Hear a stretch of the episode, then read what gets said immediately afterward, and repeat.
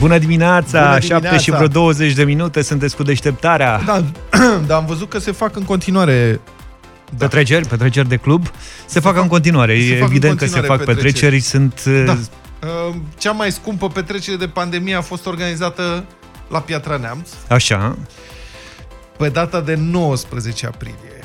Oamenii legii s-au sesizat din oficiu, au văzut înregistrări și transmisiuni live video care erau în mediul online, adică Da, pe da. Facebook, s-a făcut, îți dai seama, în cartierul de locuințe sociale Văleni, din Piatra Neamț. Chef mare de tot.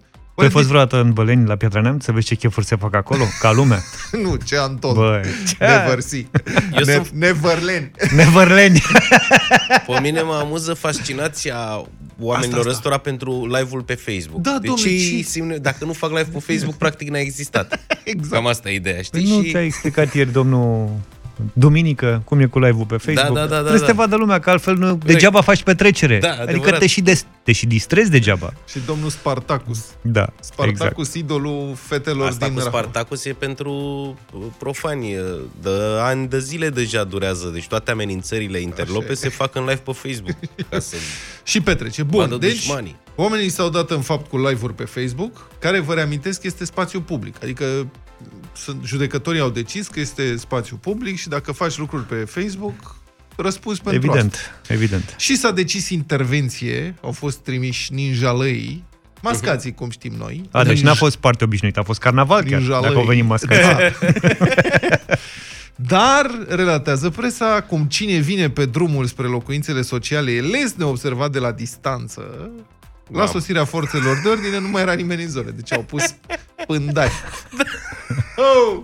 Îți imaginezi că e ca nebun mediu stă unul în turn. Bă!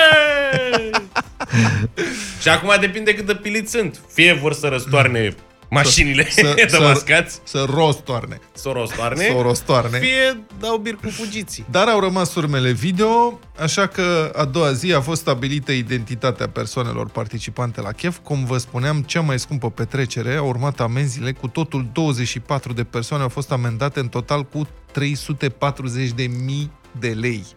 14.000 de lei, mă rog, 14.100 Mamă, ce de bani. și ceva de cap de petrecăreț. Oricum dădeau banii ăștia în club dacă ieșeau. Asta. Păi, Mie- v- vreau să, oricum sunt locuințele sociale, adică cred că 14.000... Le ia cai de la nimică. bicicletă. exact. Da, mie, mie milă de la care a avut ideea să filmeze săracul. Cred că toți au filmat. Cum adică unul? Nu-ți dai seama? Nu există toți. Fugi, mă, că s-au filmat unii pe ceilalți, dialoghează. Da, mă, că ăla e, ăla e erou, dacă afla și poliția de ei, e erou acum.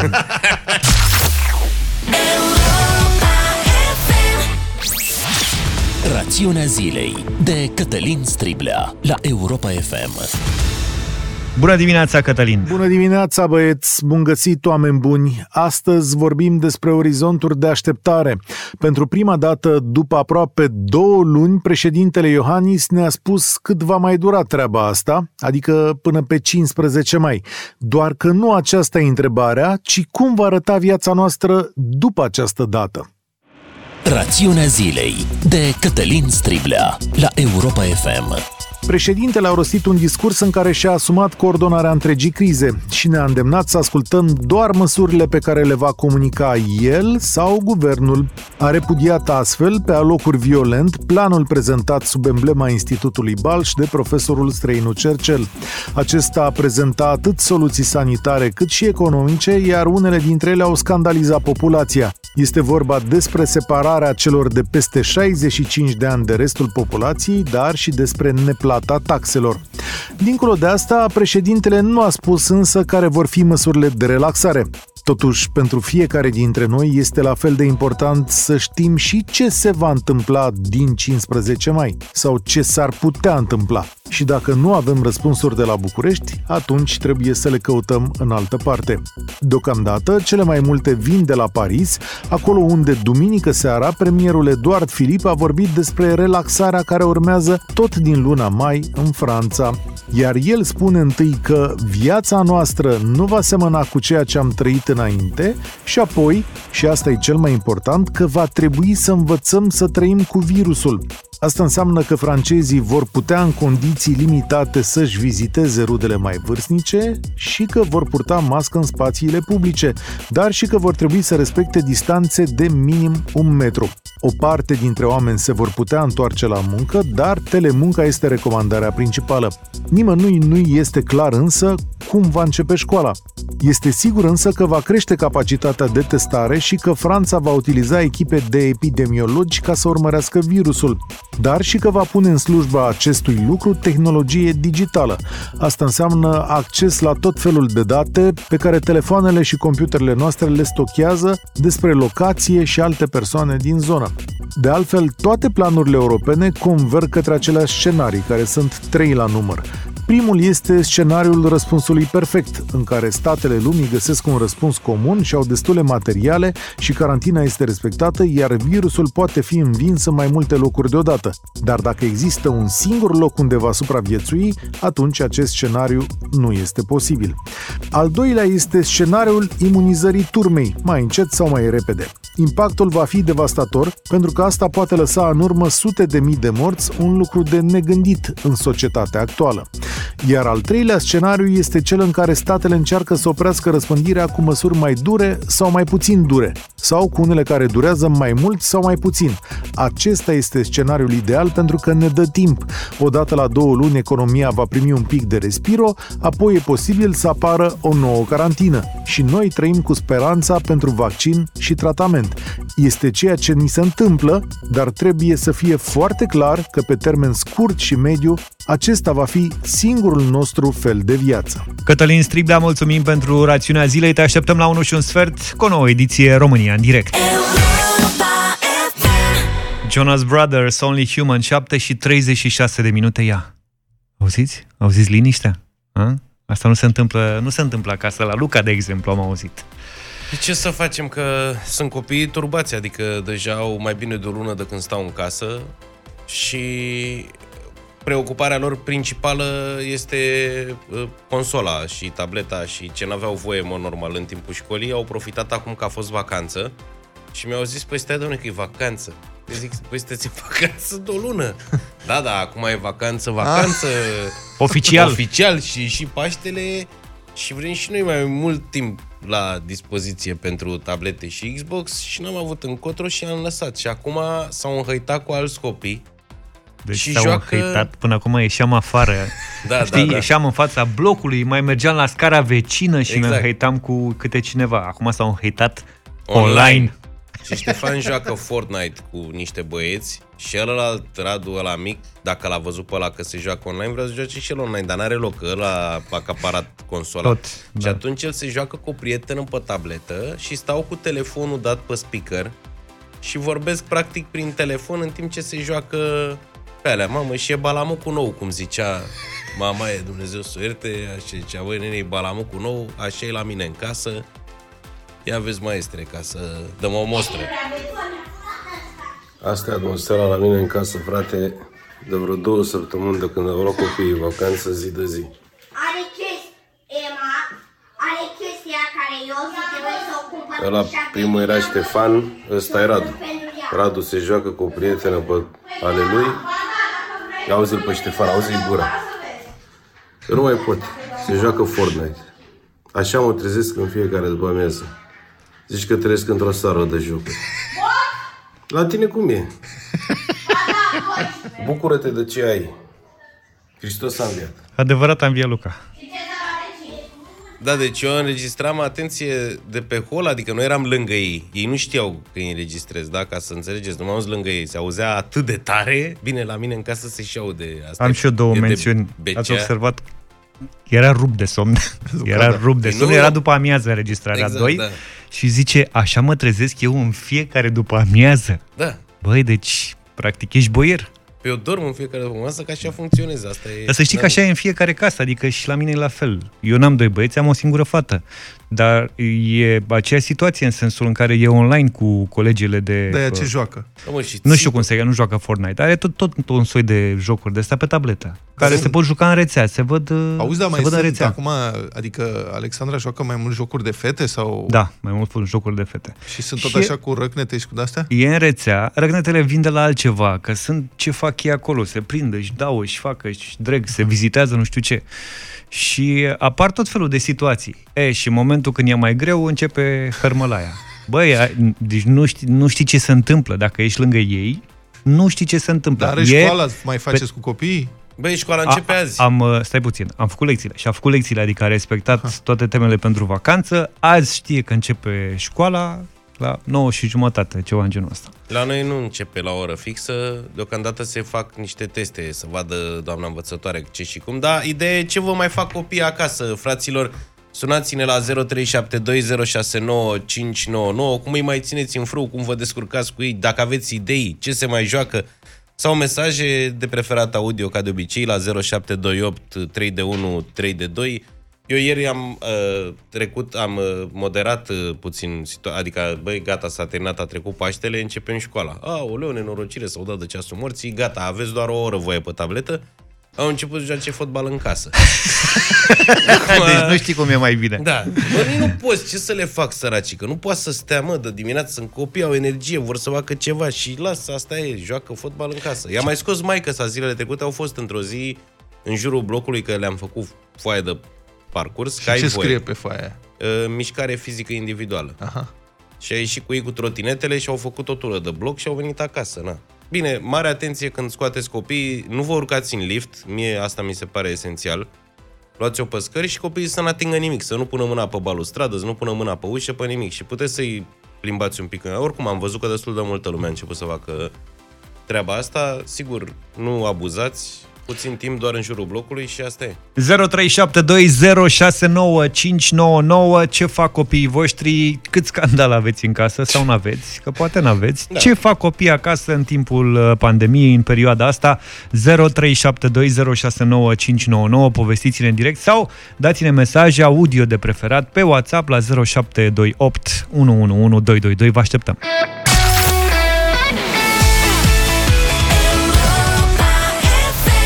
Counting Stars de la One Republic 7 și 49 de minute sunteți cu deșteptarea la Europa FM Ce fac copiii acasă în pandemie 0372069599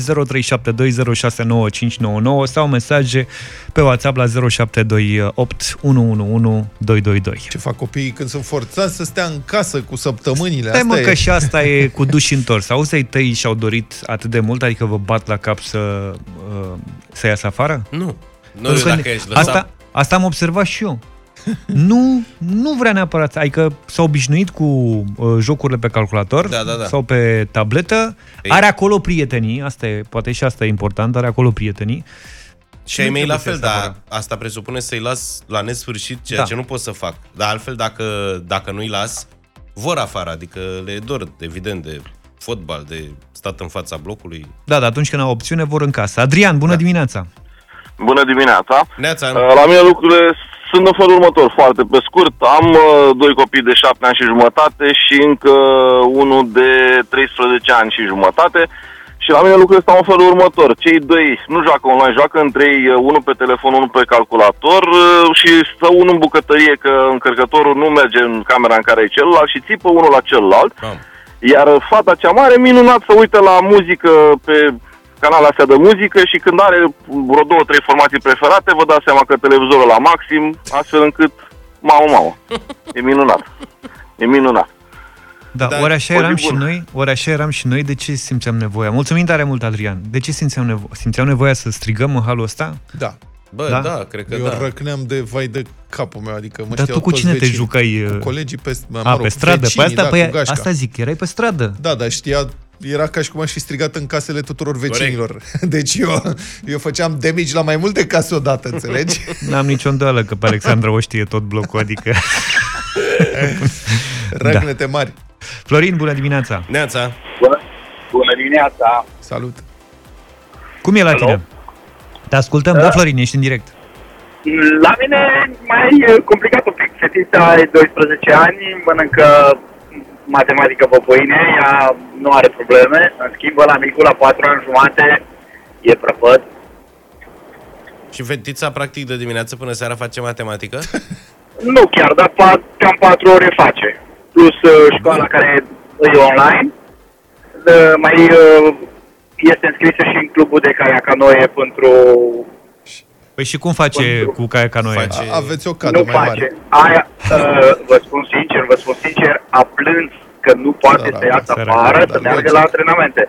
Cred. Mă, deci matematică și caia, canoe? Da, da, da. Tare, Da, trebuie să calculezi cum mergi cu caiacul, nu? Ce naiba, nu poți să... se Mulțumim pare tare mult, fascinant. Florin. Dar nu Asta- pentru cei care fac sport e complet, adică eu văd la mine. Deci, Am primit... stai! Frână! Ce Iar- sport, mă, FIFA? Ți-a luat la mic nu poți să consola. ieși să faci Ia zi, mă, antrenamentele pe tale. tine te enervează de fapt că ăla mic ți-a luat consola, că Da. tu erai FIFA Mamă. Sport. Da, la FIFA sunt campion. Lasă mă, tu mai făceai cu soția ta, cu Ana, mai făceai exerciții, mai, mai faci? Da, ea face, are antrenamente de alea prin Așa. internet. și Lasă-o face- pe ea, zine de tine. Fac, fac. Ce dar faci? Nu, tot nu le duc cap-coadă. fac antrenamente de alea cu fetele, mamă, zgrele rău de tot. Tu vrei să te uiți la fetele alea de la calculator, de fapt. Nu, Hai să nu, mai Faci fac și ca tu în să seamă mă- cu ele. Trebuie să ne mișcăm cu toții, puțin. Avem și mesaje în dimineața asta. Bună dimineața, Europa FM. Aurel mă numesc. Băiatul meu de 14 ani, pe, pentru noroc că avem 1000 de metri pătrați de grădină, Oh. a început să se plictisească că ar vrea să alerge și să facă maraton și se plictisește în casă. Din păcate, pentru el, i-am luat o roată de mașină, i-am legat-o cu o fune și am, l-am pus să o tragă prin grădină în timp cel mai scurt. Mamă, îl face Iron Man. Exact. Da, ne-a mai trimis cineva un filmuleț cu un puș de 6 ani și a făcut taică su circuit prin casă și are un coș mic de basket, trebuie să bage mingea, pe urmă ia o paletă de ping-pong de două pase, pe urmă trebuie să se ducă pe sub masă, sare în pat și are săgeți desenate pe jos foarte tare. Are circuit, practic. Da, da, da. Dan, bună dimineața! Bună Neața dimineața. Dane. Uh, bună dimineața! Salutare. Uh, a meu uh, are 3 ani și aproape 4 luni. Uh, am fost în uh, jumaș tehnic uh, o aproximativ o săptămână, după care am ieșit din jumaș tehnic și am început cursele pe Italia. Acum tocmai sunt în Italia, Aha. am ajuns azi dimineață. Deci ai scăpat. Uh, uh, deocamdată. da. Uh, se urca pe pereți. Deci ceva de genul că la un an și ceva când a început să meargă l-am găsit pe tărvar, în picioare, pe geam. Deci tu aveai Uh, probleme oricum. Da, da. Deci am stat uh, vreo două săptămâni, am crezut că nebunesc. Și ieșind de pe șumaș tehnic, am trimis uh, în Maramureș, în Borșa, la Sofii, la părinți, acum mai la părinți, dar la ora 11 o să meargă sus la Sofii, unde este curte. Ah, și acolo nu mai poate, Sofii nu mai poate să facă nimic. Chimi în sus, chimi în jos, chimi nu fa aia, chimi nu fa aia. Deci toate curtea lui, toate jucările împrăștiate. L-ați cunoscut la Cluj, în piața Unire, era în butică la maică sa. Am Când ați înțeles. fost voi. Oh, oh, oh. A trecut ceva vreme de atunci. Hai să vedem ce mai e prin mesajele primite în dimineața asta. Voi sunteți fericiți, fraților. Ai mei apucă pe la 2-3 dimineața. E, teoretic ei joacă pe șestache, că la 12 le dau stingerea, dar pe la 3 dimineața auzi niște hăuituri de te ia boala. Și nepoata mea, care tot așa stă săraca în izolare, asta e, mă rog, e mică. Dar o apucă somnul, doarme zdravă în, pe la Peste zi. prânz. Da, Da. și după aia noaptea se trezește pe la 1 jumate ca pisicile. Avem chef de joacă la 1 jumate, știi? Păi seama, dar în pandemie eu pe Facebook văd altceva. Toată lumea citește, se uită la filme, urmărește spectacole, artă, teatru și așa mai departe. Tu ai alt Facebook. Da, Da, da, da, e la altă- mine, eu așa am văzut la mine Tu pe ai Facebook. Facebook-ul ăla bine. premium. Da, da, la bunul. La bune. Adevărul e că Eu am Facebook de ăsta obișnuit, la mine nu e treabă cu asta. noi traversăm altfel perioada asta pentru că venim la radio și ne trezim și de vreme și ziua e mai scurtă, dar pentru alții sunt multe provocări în 24 de ore. Băi, și mai am un mesaj, nu vreau să terminăm fără el. Zice așa, am și eu o întrebare pentru băieți. Pe voi vă enervează arbitrii din FIFA? Oricare FIFA. Valentin din București, 43 de anișori. Da, mă, Vali, să știi că pe mine mă scot în sărite câteodată nu numai arbitrii, cât softul. Softul, a? Softul, cum e făcut FIFA, știi că eu joc în rețea cu niște prieteni, mă, și are niște de alea. Dacă ești condus, nu te lasă, să- deci nu-și revin. Poți să faci ce vrei tu. Au momente când Se jucătorii prăbușesc tăi, psihic. da, se prăbușesc psihic. Știi care e șpilul? Să și prinzi- poți să scari 3-4 goluri. Da, așa e, dar dacă reușești să prinzi pauza, știi, un sfert Aia e. de oră în șir și după aia revii și mai ai o Și de șansă. multe Treaba asta puțin, păi nu Bă. e ca în viață. Ba, Până la da, urmă.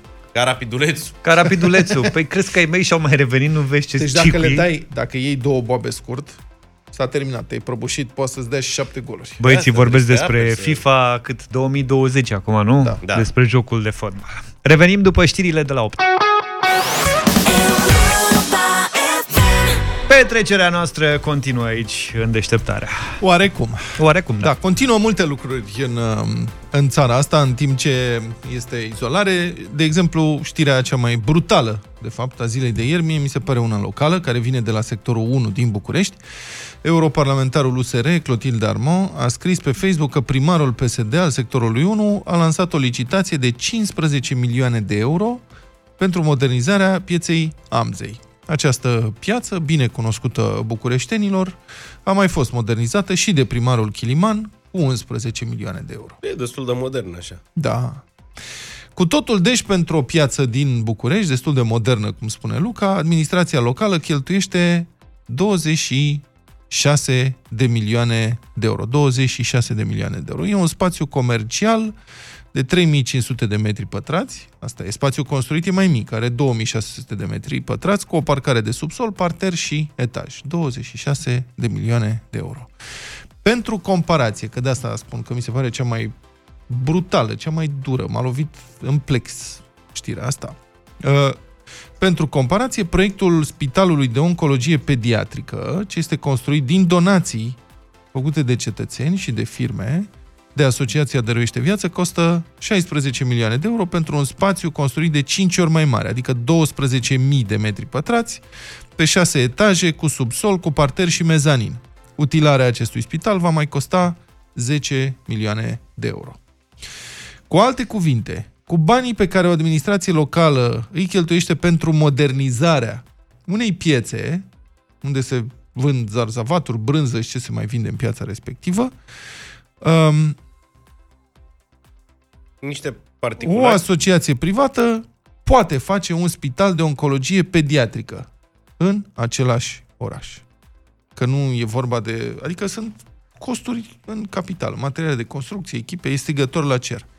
Și istoria modernizării acestei piețe, piața Amzei, e un scandal în sine, că povestea a început acum vreo 12 ani, pe vremea primarului Andrei Chiliman, de la PNL, care între timp a fost scos în decor de niște dosare Da. a fost scos în decor de niște dosare de mare corupție. Și proiectul ăla a fost atât de bine făcut încât practic n-a funcționat niciodată sau a funcționat numai o lună, două.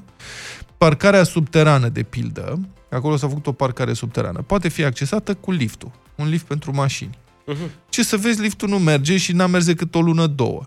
Spune actualul primar al sectorului, care era viceprimar la vremea respectivă. Deci au făcut parcarea subterană, are, nu știu cât are, 50 de locuri sau pe acolo.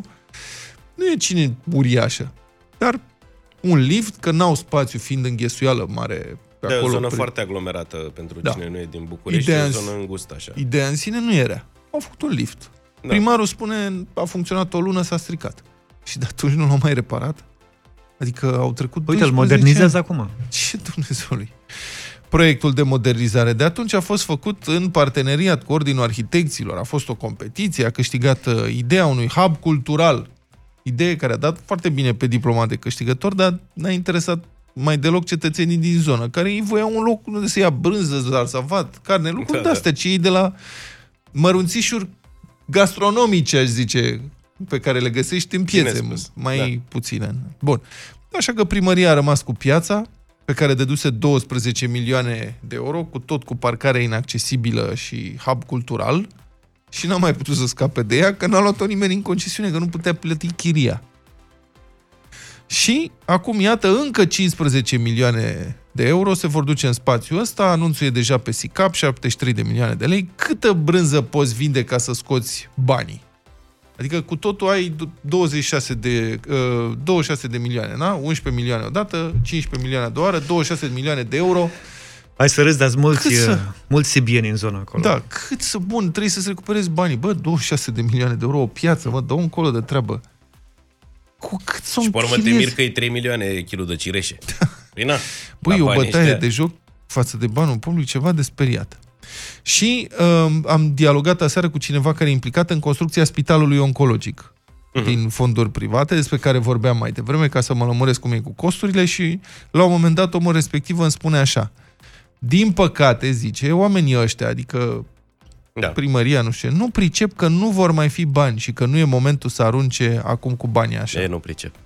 Și mi-e teamă, eu i-am răspuns exact așa. Din păcate, oamenii ăștia chiar știu că nu vor mai fi bani și se grăbesc să fure ce se mai poate fura. Asta este tragedia, că sunt niște oameni de bună credință în țara asta care se dau peste cap să construiască ceva în interesul societății, ei fiind reprezentând inițiativă privată. Și în același timp, oamenii care ar trebui să lucreze pentru comunitate se dau de ceasul morții să mai facă, frate, un șperț cât să o mai putea.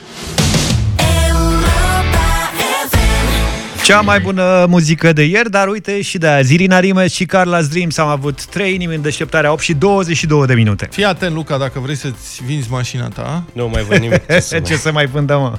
Cine mai cumpără mașini în ziua de azi? Să știi ce trebuie să faci Ia. ca să ai mai mult succes.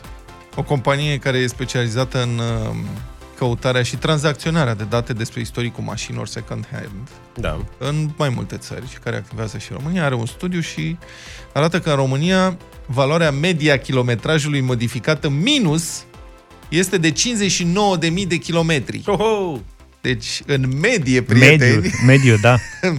în medie, mașinile second hand din țara asta au kilometrajul dat înapoi cu 59.000 de kilometri. Eu dacă ar fi să vând mașina, aș întâmpina tocmai cu asta o problemă, pentru că eu am real 90 și ceva de mii de kilometri în 11 ani, nu mă crede nimeni. Adică toată lumea zice că sigur 100% e umblat la kilometri. Dar tu folosești mașina aia de breloc sau care e ar fi ideea? să- Gata, fac în medie 10.000 pe an, că Dacă e o mașină de oraș, nici n-a pus să faci foarte mulți serviciul e kilometri. Aproape. Eu mai merg și cu metrou când nu e pandemie. Deci câți kilometri ai? 90 de mii în 10 ani? Da. Ma, ce tare! Bine, deci cel puțin o treime din mașinile utilizate sunt vândute cu kilometraj fals. Um, și acum, care sunt mărcile lider când vine vorba de mașini cu kilometraj modificat? Lăsați-mă pe mine să încerc. Ia zi. BMW Da. da. e numărul 1. Locul 2 Volkswagen. BMW, Volkswagen, da. Astea sunt și cele pe mai locul populare. 3 Audi Și Audi, bravo. pe locul 4 Mercedes-Benz. Deci, băi, BMW e lider, deci cred că de-aia nu le merg semnalizatoarele săracele, că ele sunt mult mai vechi decât falsificarea asta. Acum e o problemă că, na, ele săracele mai merg, că dacă au fost cât de cât utilizate civilizat, ele mai merg, chiar dacă au 60.000 de kilometri în plus. Dar te încurcă foarte tare la intervale de service. Acolo e, da, problema. Deși cred că numai eu mă gândesc să faci serviciul corect. Am senzația că sunt o grămadă de oameni pe care chestia asta nu interesează. Să știi. Lasă bă că se, ce, merge și fără ulei. Problema e cu distribuția de pildă. Deși acum unele sunt pe lanț. Dacă trebuie să Merge schimbi cu- distribuția, Merge cu ea până crapă, până practic. când... Tu știi ce se întâmplă când... Eu am, mie mi s-a întâmplat să mi se rupă cureaua de distribuție la prima mea mașină. Așa. Nici nu știam că trebuie schimbată. Mhm. Că aia a Dar fost ce crezi mașina că eu pe- știu acum, te-am auzit pe tine. Serios? Așa. Băi, tu să te duci obligatoriu la serviciul oficial la intervalele potrivite și atunci Eu nu am trebuie să văzut știi că asta scrie niciodată. ceva pe bordul mașinii, dar... Nu, nu, nu, trebuie să te duci, trebuie să te duci. Deci Așa. prima mea mașină a fost aia pe care am luat-o, știți, am cumpărat-o, i-am Da. dat banii și am mers 500 de metri. Și s-a oprit și am zis, bă, cât de tare, am, am fost cuprins de admirație față de la care mi-a Ți-a făcut făcut-o? mașina. Da, că ți-o- da, zic, băi, cum era? Adică dacă nu pornea, nu o cumpăram. Bă, da, a pornit și a reușit să se târâie 500 de metri până când a crăpat cu totul.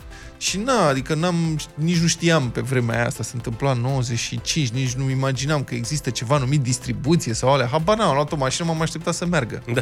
Și pe la Iancului am plecat de la semafor la un moment dat, am accelerat masiv până pe la vreo 30 la oră și când am schimbat a patra pentru 40 la oră, că mai nu puteam mai ia mai Vezi, mult aici de, ai greșit. mai mult de 90 n-a putut Așa? niciodată în drumul spre mare. S-a auzit clonk și asta a fost. N-am mai mers. Și am aflat după aceea că s-a rupt cureaua distribuție, a îndoit patru valve, a fost nenorocire. Luca așa cum se încruntă la mine. Las că ți explic mai încolo Deci cum e. îndoaie valvele, asta e... Băi, e nasol Asta de e tot. problema, da. Doar că m- ăla mai dăduse și un motor când am cumpărat mașina. da, aia, Asta, dar și piese de rezervă. Da, și am avut uh, piese de rezervă. Deci, uh, asta este problema. Încă ceva mai spun. Una din patru mașini second-hand vândute în România a fost avariată la un moment dat. Dar unde, domnule? Băi, deci nu scumpă. Cea mai mare riscul să iei o joarsă când îți iei mașină second-hand în țara asta nu există.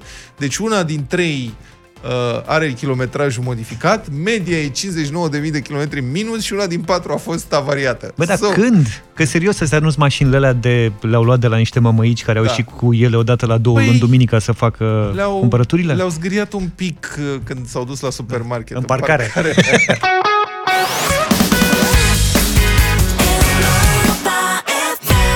Portugal The Man, Feel It Still 8 și 35 de minute. Domnule, miracol, doi medici chinezi, e documentată știrea, doi medici chinezi bolnavi de COVID-19 au intrat în comă și, mă rog, au fost tratați și s-au trezit din comă negri.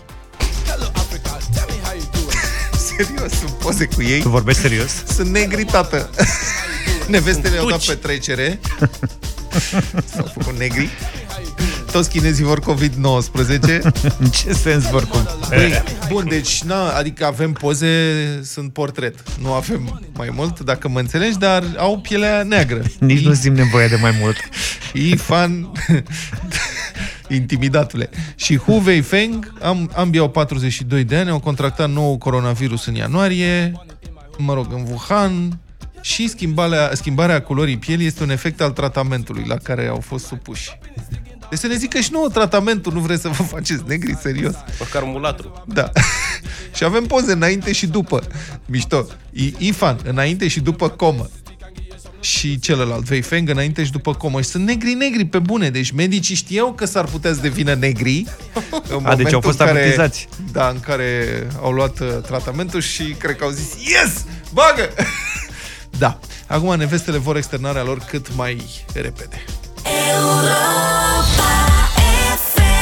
8 și 41 de minute, sunteți cu deșteptarea și Europa FM.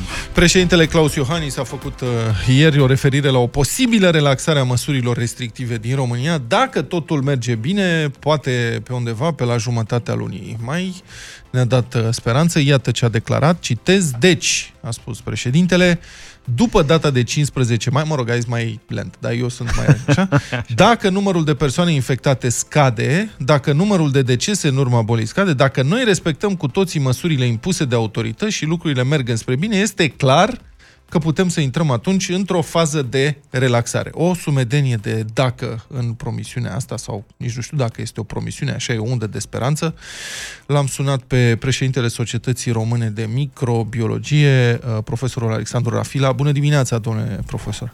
Bună dimineața! Spuneți-mi, când președintele zice dacă scade, dacă nu știu ce, puteți să ne explicați, să, și mai, să înțelegem mai bine despre ce fel de scădere ar trebui să vorbim? Adică câte cazuri ar, mai, ar trebui să fie mai puține? Cum se calculează scăderea asta ca să poată să relaxeze măsurile de restrictive? Am înțeles, am înțeles întrebarea dumneavoastră.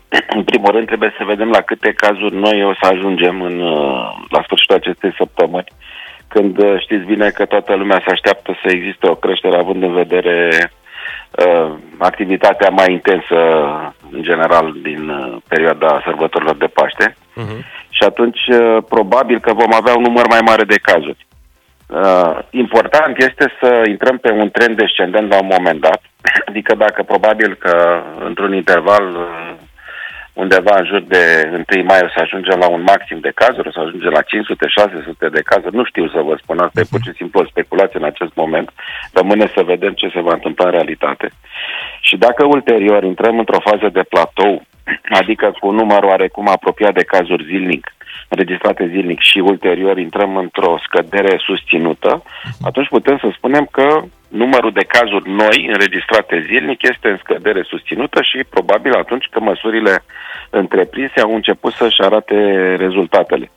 Și putem, bineînțeles, să apreciem dacă am putea să relaxăm aceste măsuri. După cum știți, și starea de urgență se încheie pe data de 14 Uh, mai, deci 15 mai ar putea să constituie o dată la care să ne gândim să uh, reluăm anumite activități. Împreună da. cu colegii de la Institutul de Sănătate Publică încercăm să facem un soi de algoritm care să fie obiectiv și uh, un index care să ne permită să luăm decizia pe baze obiective, nu pe o senzație că, mă rog, lucrurile merg bine sau lucruri de genul ăsta care n-au uh, uh, totdeauna în spate o fundamentare solidă. Deci toată lumea este atentă la zilnic, la ora 1, la datele care se anunță, la cotele pandemiei, cum ar fi. Da, ar trebui să e fie adevărat. o scădere măcar de o săptămână, două, Exact, zi de o zi. scădere de circa o săptămână constantă, e, probabil că este uh, suficientă încât să arate un trend uh, care uh,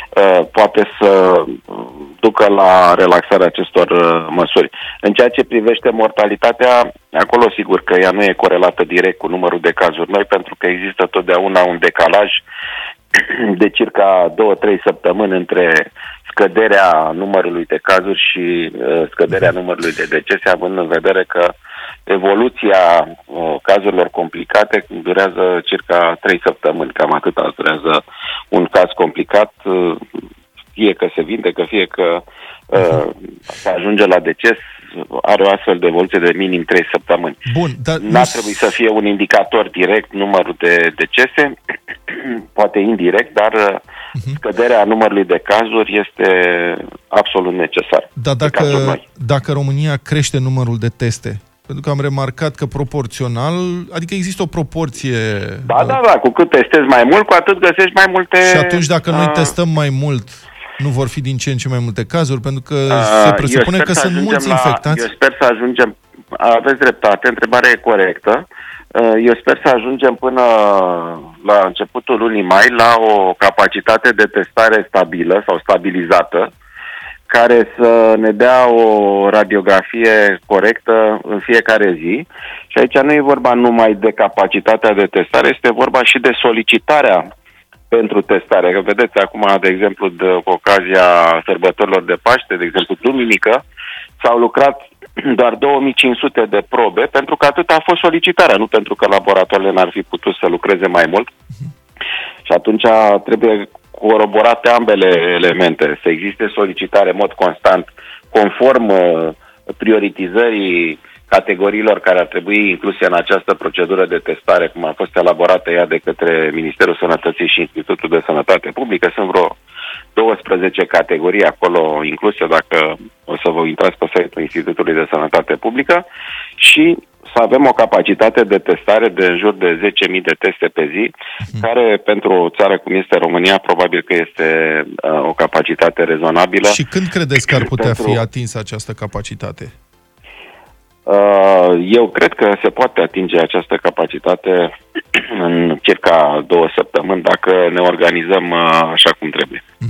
Bun, uh, revenind la subiectul relaxării, cum îi spune toată lumea, care, care ar fi limitele acestei relaxări? Adică ce, ce am putea face și ce sigur nu se va putea face? Uh, În primul rând, ar trebui să fie introdusă etapizat, nu trebuie introdusă dintr-o dată, în momentul în care mm, cifrele legate de supraveghere epidemiologică permit acest lucru. Și mai e un element, uh, vreau să-l completez și după aceea să răspund la întrebarea dumneavoastră. E vorba de modul în care este solicitat sistemul de sănătate, adică dacă în momentul în care introducem relaxarea, există paturi disponibile încă în secțiile de terapie intensivă, există uh, ventilatoare disponibile pentru că uh, într-o uh, situație de suprasaturare a sistemului de sănătate, a sistemului de asistență medicală propriu-zisă, uh, vă dați seama că nu poți să te gândești să introduci o relaxare care ar putea să-ți crească și mai mult uh, presiunea pe partea de asistență medicală. Deci, practic, trebuie să se întrunită și condiția aceasta uh, existenței unei uh, capacități uh, suficiente încă în sistemul de sănătate, mai ales în zona de terapie intensivă. Și acum, întorcându-ne la ce tipuri de măsuri de relaxare s-ar putea lua, cred că pot începe anumite activități medicale, cum ar fi activitățile medicale de somatologie, de medicină dentară, Uh, și acest tip de asistență trebuie realizat pentru că în afară de urgențe sunt multe alte probleme care trebuie rezolvate în patologia aceasta legată de medicina dentară. Probabil că anumite tipuri de magazine ar trebui să se deschidă pentru că viața nu se rezumă doar la alimente și la medicamente. Uh, iar orele... Poftiți? Moluri?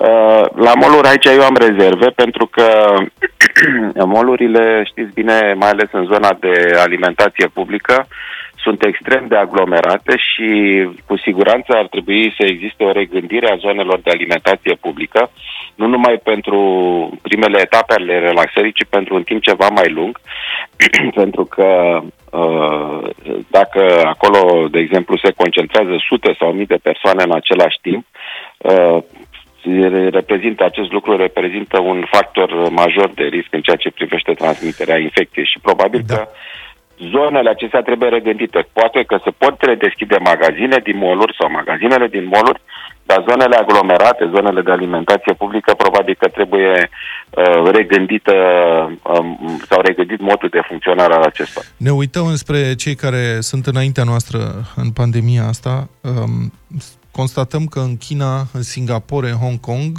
țări în care se presupunea că s-a depășit, uh, s-au depășit momentele critice, acum constată o recrudescență a numărului de cazuri. Ce ar trebui să înțelegem din asta? Trebuie să înțelegem că măsurile trebuie luate periodic, din două în două săptămâni, monitorizată evoluția timp de două săptămâni. De ce două săptămâni? Vă răspund, uh, dacă m-ați fi întrebat, dar și răspuns, uh, uh, acum mă întreb singur, două săptămâni reprezintă durata maximă de incubație a bolii și, practic, în momentul în care tu iei o anumită măsură, trebuie să urmărești impactul acestei măsuri timp de două săptămâni, din punct de vedere al evoluției bolii. Și dacă să spunem, situația se înrăutățește uh, sensibil, atunci uh, revii cu o parte dintre uh, măsuri, te întorci uh, de unde ai plecat sau, mă rog, măcar parțial.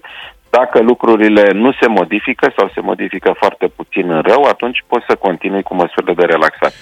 Și această monitorizare permanentă va fi esențială în uh, revenirea la viața normală și cred că un rol important aici, în afară de chestiunile astea pe care le discutăm noi, legate de servicii medicale, servicii publice, o consideră reluarea activității economice, pentru că acolo probabil este și mai important să uh, ne gândim cum să reîncepem, altfel uh, sustenabilitatea uh, sistemelor în general și a celui de sănătate în special, sigur că sunt puse în pericol poate mai mult decât credem noi. O mai am o întrebare toată lumea așteaptă, sau mă rog, speră că o să apară un vaccin care o să rezolve toată problema asta. Dar dacă nu apare un vaccin, dacă nu poate fi construit? Nu este exclus. Ați văzut că la infecția HIV uh, exact. avem o astfel de situație, un, o infecție cu un virus care, să spunem, folosește o strategie de multiplicare oarecum uh, asemănătoare cu coronavirusul. Uh, Boala o cunoaștem de uh, aproape 40 de ani și în ciuda acestui lucru nu avem un vaccin disponibil, deși, sigur avem tratamente Deși sunt fonduri de cercetare, sunt fonduri de cercetare uriașe pentru, uh, pentru HIV. E adevărat. Uh, nu și știu nici, câte dintre și coronavirusul. de cercetare au fost utilizate în producerea unui vaccin uh-huh. Și dacă nu cumva s-au concentrat mai mult pe producerea de medicamente. Dar uh, Bun, ce ne facem? în mod evident, Acum, evident, există zeci de încercări care se desfășoară simultan. Mai mult, la nivel global au fost puse bazele unor alianțe oarecum neașteptante între producătorii foarte mari de vaccinuri. Vă dau un exemplu, Sanofi din Franța cu GSK au făcut o alianță în încercarea de a produce un vaccin. Asta e un lucru foarte bun pe de o parte, pe de altă parte nu există uh, Uh, foarte mari speranțe că înainte de un an, un an și jumătate mai realist, uh, va fi disponibil un uh, nou vaccin. Adică important este să obținem un vaccin când încă putem să folosim acest produs ca să întrerupem lanțul transmiterii. Dacă se va produce acea imunizare la un nivel suficient de mare, prin îmbolnăvire, să zicem așa, la nivele de 70-80% Uh, la nivel global, atunci sigur că impactul vaccinului va fi mai mic. Cu cât vom obține mai rapid vaccinul, cu atât uh, uh, categoriile, mai ales uh, acestea la care tot facem referire și le uh, producem oarecum o, uh, mă rog, o frustrare acestor oameni și care sunt tot timpul menționați, persoanele vârstnice, persoane cu boli cronice uh, destul de grave, uh, ar trebui să fie beneficiarii vaccinului și atunci sigur că uh, putem să încercăm să gândim și o altfel de politică în ceea ce îi privește și să încercăm să îi reintegrăm social cât mai rapid. Robbie Williams, 9 și 8 minute, vă salutăm din nou din deșteptarea. Da, sigur că da, din nou, din nou. Când pică 1 mai anul ăsta, vineri? Uh, vineri, da. Vineri, Facem ce punte. tare. E Da, perfect, faceți, e perfect. Avem Deci- liber de 1 mai? Mamă, ce... Dar vezi că, bă, fi câteodată tare. Te mai prinde și bine la câte ceva starea asta. Ce frustrant era să nu poți face o punte corectă, să fie și el miercuri, joi, marți, vineri e cel mai rău. Da, pe joi așa era totuși Și ok. Ce era cel mai frumos. Acum poți, uite, de 1 mai poți să stai acasă fericit de nicio problemă. Exact. Era în Zaf bulzelă. și-a găsit, m-am uitat ieri pe Facebook-ul lui Zaf, și-a găsit vacanță. De 1 mai, la mare, la Mamaia, a postat pe Facebook-ul lui, apartament, un dormitor, o sufragerie tătică, două paturi și o băiță, Mamaia Nord, 1934 de euro pentru două nopți. Voi știți bine că eu de 1 mai sunt mereu la mare. Băi, ăștia sunt, nu sunt sănătoși. Deci unde stați seama? Pe Booking? Am avut și o curiozitate, am tot zis zilele astea că mie îmi place să-mi fac planuri de vacanță. Acum, Asta nu e genul meu de vacanță, nici măcar de city break, dar am fost curios să văd ce se întâmplă, că era practic următoarea perioadă când lumea ar fi ieșit Da, din da, da. orașe și ar fi mers spre mare, spre munte. a, și ți-ai făcut planuri de vacanță că te-ai uitat să vezi Știi de ce mi-aduce aminte? De cine Ah. mi-aduce aminte?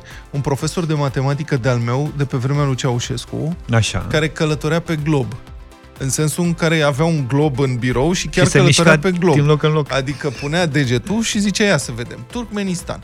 Și după care se ducea și își făcea trasee în mintea lui unde se duce, ce vizitează, se doc- documenta. Pentru că pe vremea aia nu puteai să călătorești, nu puteai să ieși din țară. Și el așa călătorea. Ce tare. Da. Eu aveam Așa și călătorim eu, și noi acum. Am am jucat și eu vremea asta cu globul și țineam degetul și unde se oprea, dar după aia citeam în la rus despre țara aia. Adică mă, era un truc al bunicului să mă facă să citesc. Team știi? la rus, băi. cum e? Uite așa, Zaf, Ce vrem M-a asta? spart. Așa... Zaf călătorește mamaia la apartamente. Băi, m-am Mi- dus în Mamaia, că acolo e acțiunea în, tim- pe, pe 1 mai. De întâi mai da, adevărul Adică că dacă... degeaba te duci la Venus pe 1 mai, Sau la... dar sunt- șmecheria e să mergi, nu, șmecheria e să mergi la Hai Mamaia. la prețuri, tată. Păi, Ia uite, ai și zis fii tu atent. bine, 1934 de euro, Da. da. practic un apartament undeva în L-a Mamaia. găsit pe altul apart hotel, secret deal, adică șmecherie, tată, două dormitoare, o sufragerie și un apartament de trei camere, cu două băi, 3 km de centru în Mamaia, două nopți, 426 de euro. Păi ce Pomană. citești tu aici, cred că e vorba de apartamentele Stai. ale s-au făcut spre năvodari. 426 pe noapte sau două nopți? Două Nu, două nopți. nopți.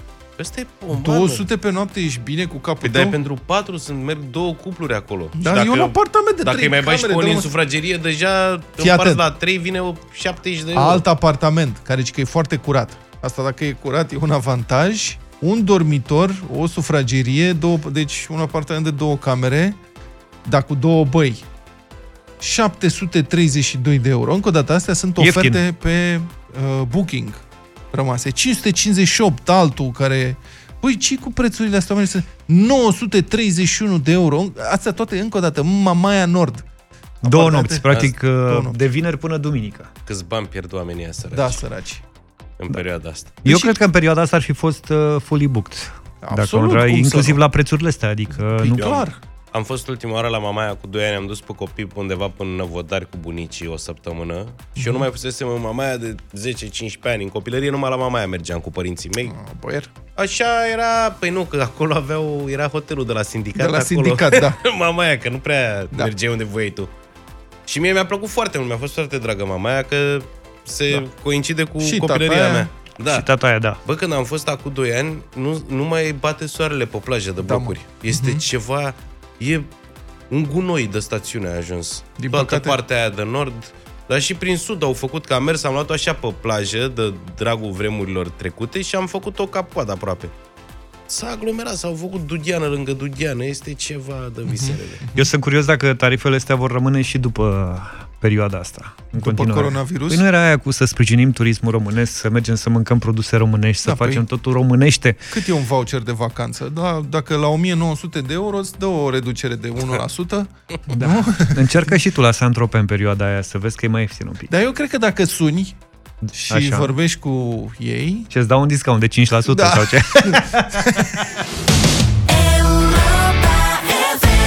9 și 17 minute, mai sunt mai puțin de 12 ore până la 90 pe oră emisiunea din această seară de la Europa FM cu muzica anilor 90. Știți aia de nu ratați voi niciodată? Absolut. O știți, da?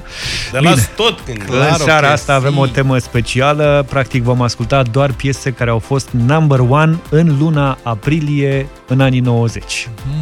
Deci Sunt 10 piese. suficiente piese. Sunt suficiente piese. Asta e Sunt că numai- pot fi mai multe, da. Numai crem, crem de la crem, Da. numai hituri. Vorbim doar de Europa, uite, poate data viitoare facem, ne ducem spre America, dar sunt doar piesele number one în Europa în și anii ai, 90. dat, ai găsit topul rock, nu? Am și rock set. Dacă te referi la asta, uite, rock set a fost number one în 91 cu Joyride. Nici nu se putea altfel. Cred că a fost mai mulți ani, dar mă rog.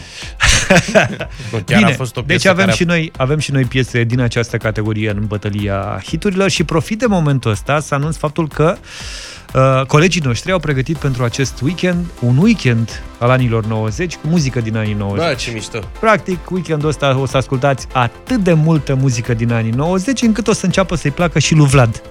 Aici vreau să ajung. Nu ratați weekendul Vă mulțumim, papa. cu muzica anilor 90 și bătălia hiturilor în două minute și jumătate.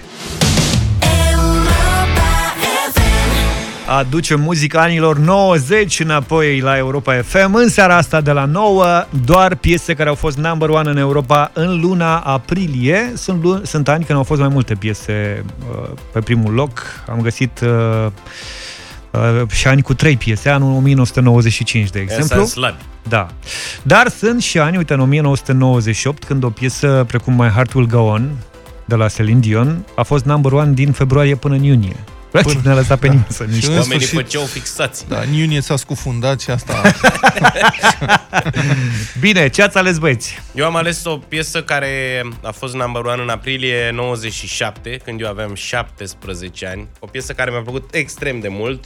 No Doubt, Don't Speak.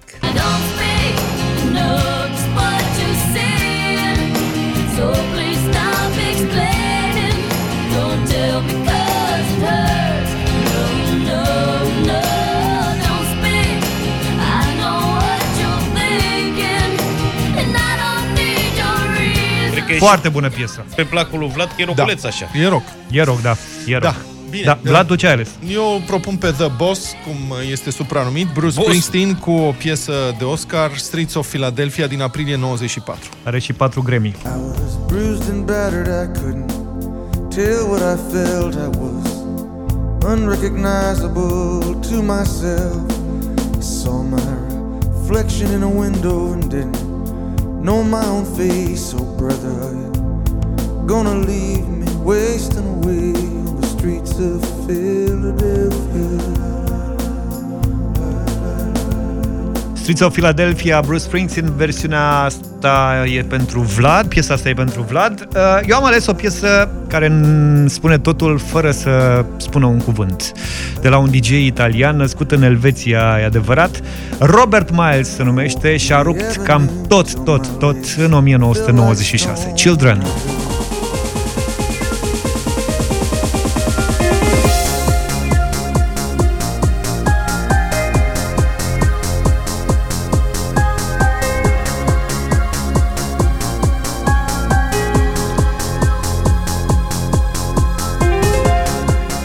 Cami după ora 10, ar putea să vă vorbească două zile și două nopți numai despre, piesa asta. Robert Miles, un DJ italian născut în Elveția din mamă franțuzoică și tată nu e chiar neamț și așa, cu nu nume e chiar așa. englezesc. Nu e. S-a întâmplat să se nască în Bunici Elveția, dar africani. părinții au origini italiene. Bine, ăstea sunt... Simte nevoia să ia apărarea. Da, domnule, da, Vă rog, domnule. jos labele de pe Robert Miles. Nu e rușine. Mă rog, nu mai e printre noi, dar 0372069599 Vă așteptăm pe bătălia hiturilor. De ce râzi, mă? Da, uh, bună dimineața. Cântă Cu cine morții. avem onoarea? Cu Veronica o să Alo? vorbim. Bună, Bună, dimineața. Veronica. Bună! Bună dimineața! Bună! Streets of Philadelphia. Mulțumim foarte frumos! Am luat un vot pentru The Boss. Da, de ce? Ăsta este The Boss cel adevărat. Mihai, bună dimineața! Salut, Mihai. Bună dimineața! Să trăiești! De la Brașov aș dori să se aud Robert Miles. Robert, mai, asta este Robert cea mai Miles. bună soluție. Mulțumesc tare mult, uh, Mihai. Călin, bună dimineața! Salut, Călin. Bună dimineața, băieți! Să trăiești. Uh, Astăzi cu Bruce Springsteen. Bruce Springsteen, bravo. Dar ce Da, aveți, una domnule, cu el alegere. îl votați? Cam ce avem, mă, Uh, Cristina, este bună cel mai dimineața! Bună dimineața, oameni frumoși! Ia! Hai să ne plimbăm un pic prin Filadelfia. Philadelphia, da, Și foarte Philadelphia bună. câștigă? Bravo, Bruce Stri- Spring... Da, boss. Zi Springsteen. bossul și gata. Da, Da. boss, asta. Zi așa, practic. Ce să mai...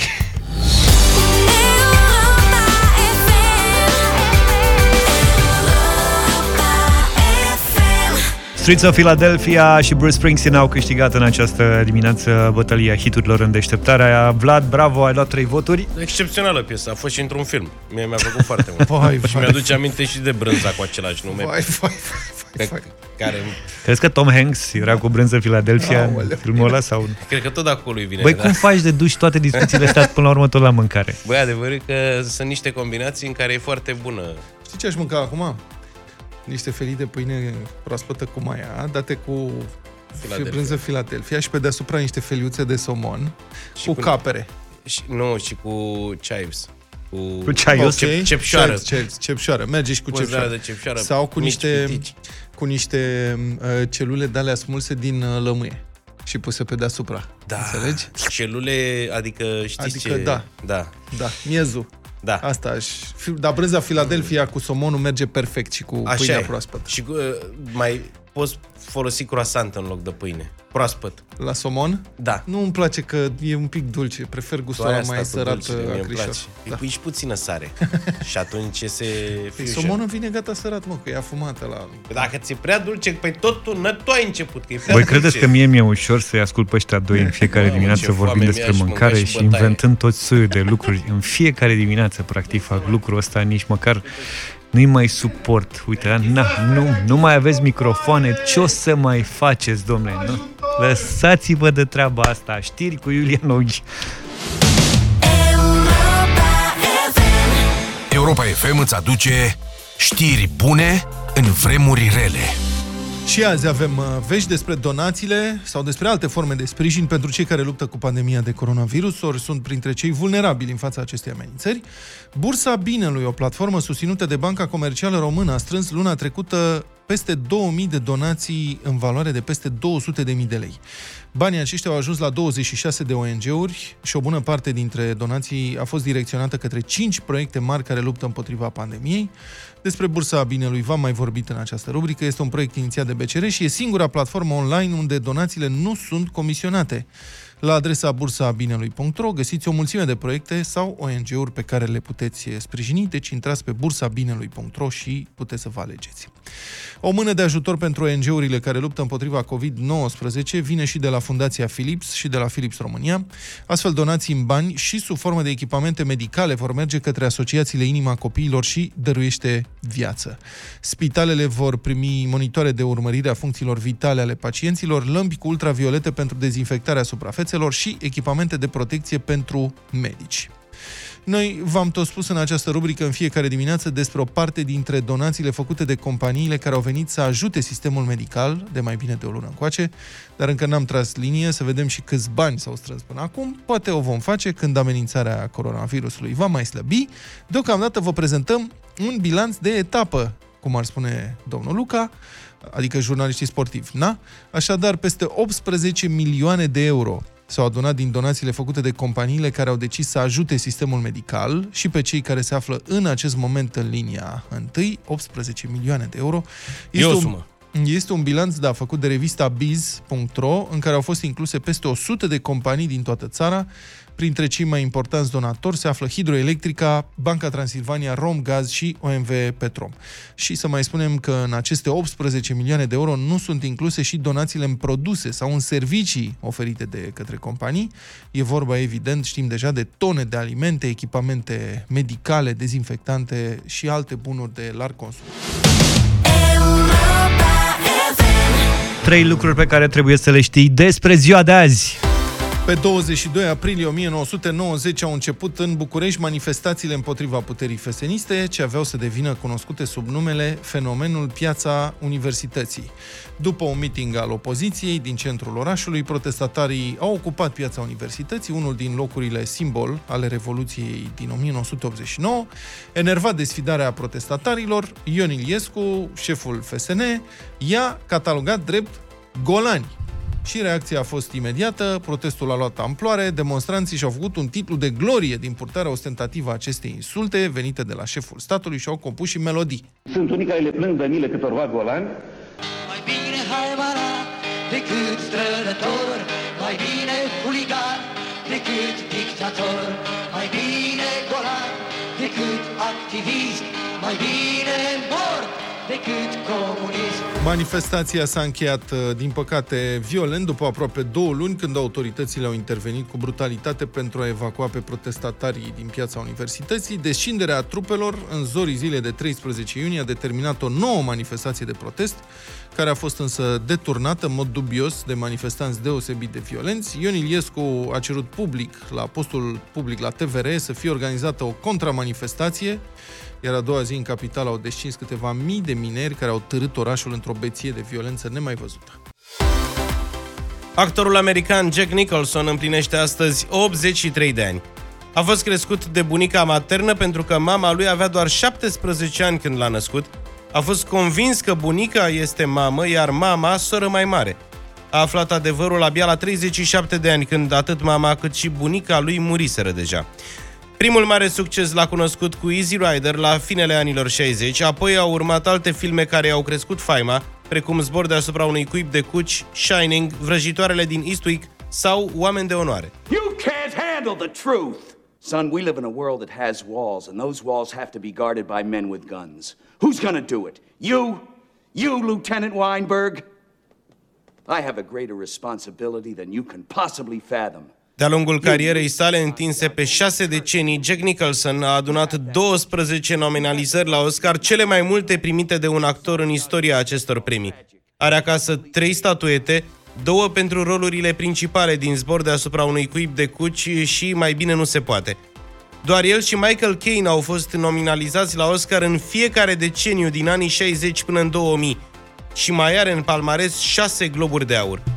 Jack Nicholson a trecut prin patru căsnicii și are cinci copii. Unde le ține, domnule, toate Trofeele Nevestele. astea? trofeile astea? Cred că în boxă, lângă toate zacuscă. nevestele.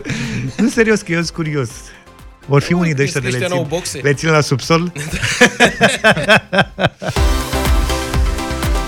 22 aprilie 1989, Madonna ajunge pe primul loc în Statele Unite cu piesa Like a Prayer, unde staționează 3 săptămâni. Este al șaptelea number one pentru Madonna în Statele Unite.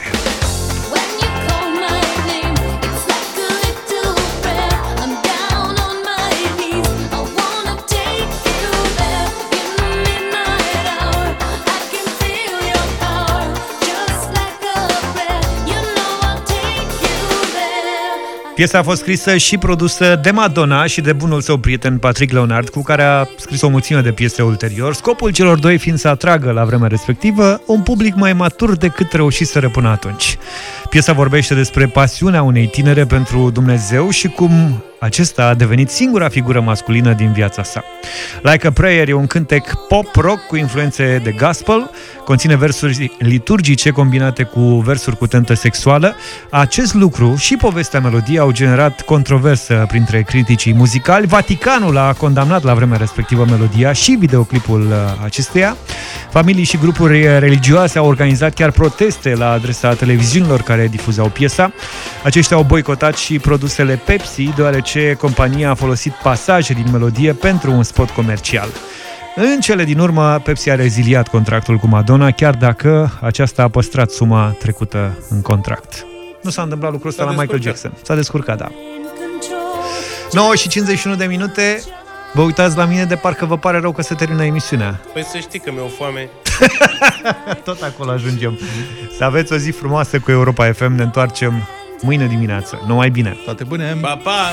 Deșteptarea cu Vlad, George și Luca. De luni până vineri, de la 7 dimineața, la Europa FM.